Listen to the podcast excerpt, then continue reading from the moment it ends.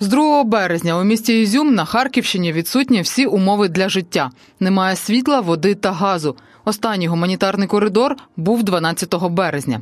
Російські окупанти зруйнували понад 80% усієї житлової інфраструктури міста. Російські військові продовжують наступ біля Ізюма. За даними генштабу, станом на 25 травня на напрямки до міст Барвінкове та Слов'янськ окупанти стягують додаткові батареї смерчів і важких мінометів. За даними міськради Ізюма, у заблокованому місті залишається 15 тисяч цивільних мешканців, яких фактично в полоні тримають російські окупанти і тримають їх живим щитом від контрударів збройних сил України. Вже понад три місяці окупанти відмовляють керівництву України, обласній військовій адміністрації, міській владі, різним міжнародним організаціям, волонтерам у наданні будь-яких гуманітарних коридорів для завезення їжі, ліків та евакуації людей насамперед дітей, жінок, літніх та хворих людей Ізюма. За перші тижні війни тисячі українців вимушені були стати біженцями як всередині країни, так і за її межами. Тисячі українців загинули, серед них кілька сотень дітей. Тисячі українців стали волонтерами, які допомагають вимушеним переселенцям, військовим, територіальній обороні один одному. Мене звати Дарія Бура, і разом з агенцією Бітюк Медіа ми розкажемо про усіх цих людей у подкасті Вижити. У цьому випуску історія Олени, якій вдалося з батьками і кішкою залишити рідне місто. если честно, я не верила до конца, что это, что это может произойти. То есть там 20%, наверное, в душе я думала, но вот что прям вот такое будет вторжение, вот так вот все будет, нет. Я очень хорошо помню это, этот день. Это было 6 утра. Э, у нас зазвонил телефон. Э, ну, просто так рано нам никогда не звонят вообще, в принципе. Э, позвонила бабушка, вот. Я сходила, взяла телефон, отнесла маме, ну и пошла дальше, легла спать.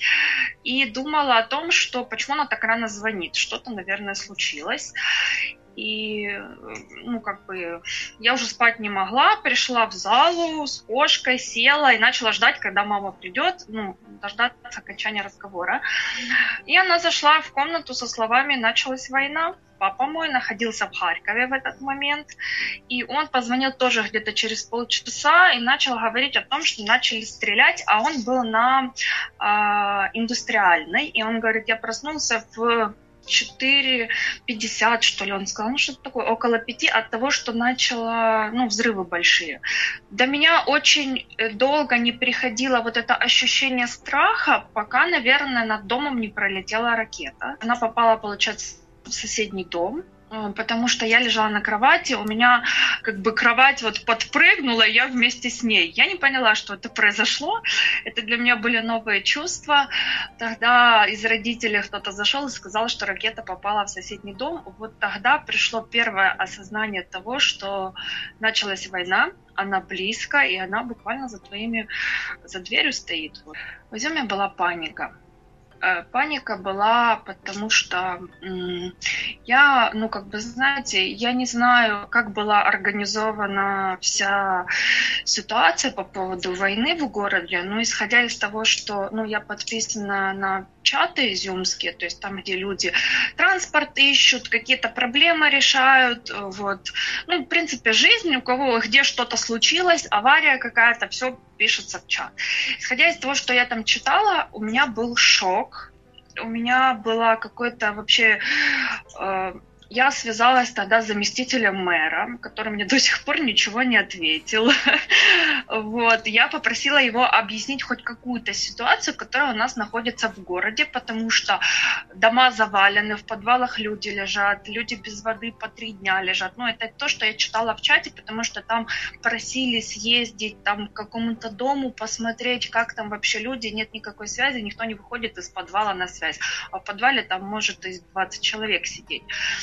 И это сообщение просто приходило, знаете, с повтором каждый день. И ну, было понятно, что никто туда как помощь никакую не вывозил, ну, никто не приезжал и не помогал этим людям, они там просто умирали, лежали. Ну, из того, что я видела, да, очень много всего уничтожено. Это центр города, это прилежащие к центру территории. Ну, то есть, когда мы уезжали, э, над городом висело пять вертолетов, на моих глазах два из них э, сбросили бомбы, которые попали в город.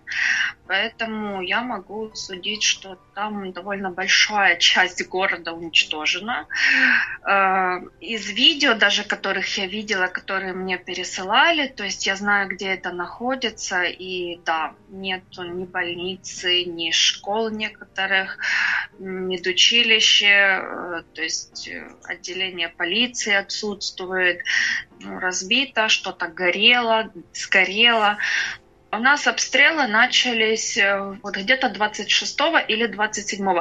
Я помню, что очень быстро, э, мне кажется, что где-то в, этот момент уже начались слышны взрывы и вот эти вот, которые, которые вот эти ракеты летят быстро так свистят они, то есть их уже было слышно, они были далеко, но было уже слышно нам. Ну, то есть, а потом, чем дольше мы оставались в городе, тем они, взрывы эти становились все ближе, ближе, ближе, ну, до момента, когда мы сидели в подвале, и, ну, волной от взрыва просто дверь вот так вот ее не разорвало, но она там было, получается, две двери, и одна дверь вот так вот, ну, как бы сильно распахнулась, и ветром вот этим вот нас всех в лицо тыщ.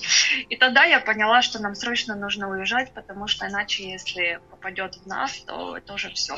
Даже если попадет рядышком, там, может быть, 5-10 метров, то это тоже все, потому что у нас в городе нет бомбоубежищ, а то, что люди в подвалах сидят, это, ну, это не убежище. Mm-hmm мы ходили э, в убежище в последние три дня, когда уже вот возле на Кремянце начались бои, а это очень близко к моему дому. То есть, когда я стою дома, я мне виден Кремянец.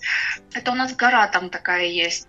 И когда уже начались бои на Кремянце, уже у нас прям очень сильно, и стены дрожали в квартире, и, э, ну, то есть это уже было пугающе, и в последние, вот последние три дня мы спускались в убежище это.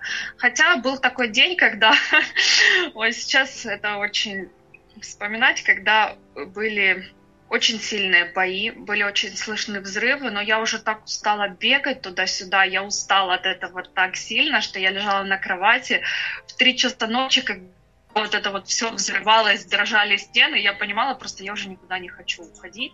Вот что будет, то и будет. Повернулась и легла спать. Было слышно уже над домом вертолеты эти бесконечные жужжащие. Было слышно, как летят эти бомбы, но безопасного выхода не было. Я просто решила никуда не ходить, быть дома. Легла, уснула и думала, вот усну, проснусь и хорошо но не проснусь, значит, вот так вот э, должно быть. А, самое страшное, я поняла, что ты привыкаешь. И в какой-то момент, наверное, спустя дня четыре, я уже привыкла к шуму, к взрыву, что там где-то взрыв. Мы уже не прятались, когда слышали взрыв, потому что уже определяли, что он достаточно далеко. И ты начинаешь потихонечку привыкать. Вот когда уже начинались сильные обстрелы ближе к нашему дому, мы бегали тоже в убежище, но э, э, потом мы снова начали привыкать, что это ближе. Потом начались вертолеты летать. То есть, когда летел вертолет, мы сначала прятались, потому что его было слышно, он летел недостаточно высоко. Потом ты начинал уже определять, как высоко он летит и что он бросает, и бросает ли что-то вообще. Ощущение тогда, когда э, я видела, как вертолет бросает бомбу, у меня было одно. Я стояла, я стояла довольно-таки на открытой местности. То есть это был выпал снег, все было белое. Я стояла в черной, серой, темной курточке, вот знаете, на открытой дороге.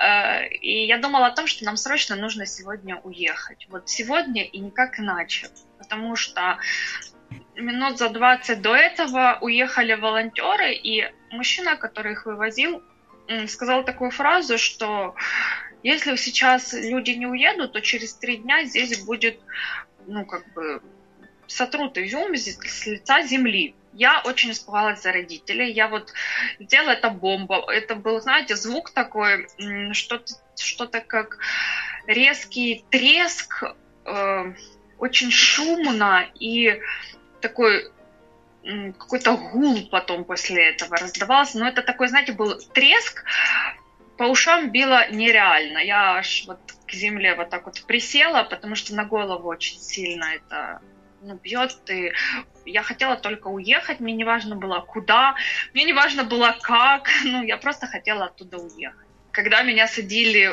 родители запихивали, так сказать, в эту волонтерскую машину, папа показал этому водителю на вертолет и говорит, едьте быстрее, потому что он, смотри. И тот поворачивается, смотрит на эти вертолеты, потому что до этого он, наверное, ездил и просто не видел этого.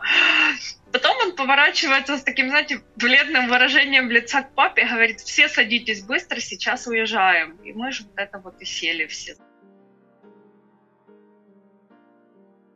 Підписуйтесь на Ютуб канал Бітюк Медіа. І якщо ви маєте таку історію власну, поділіться, будь ласка, з нами, тому що світ повинен знати про те, що відбувається в Україні.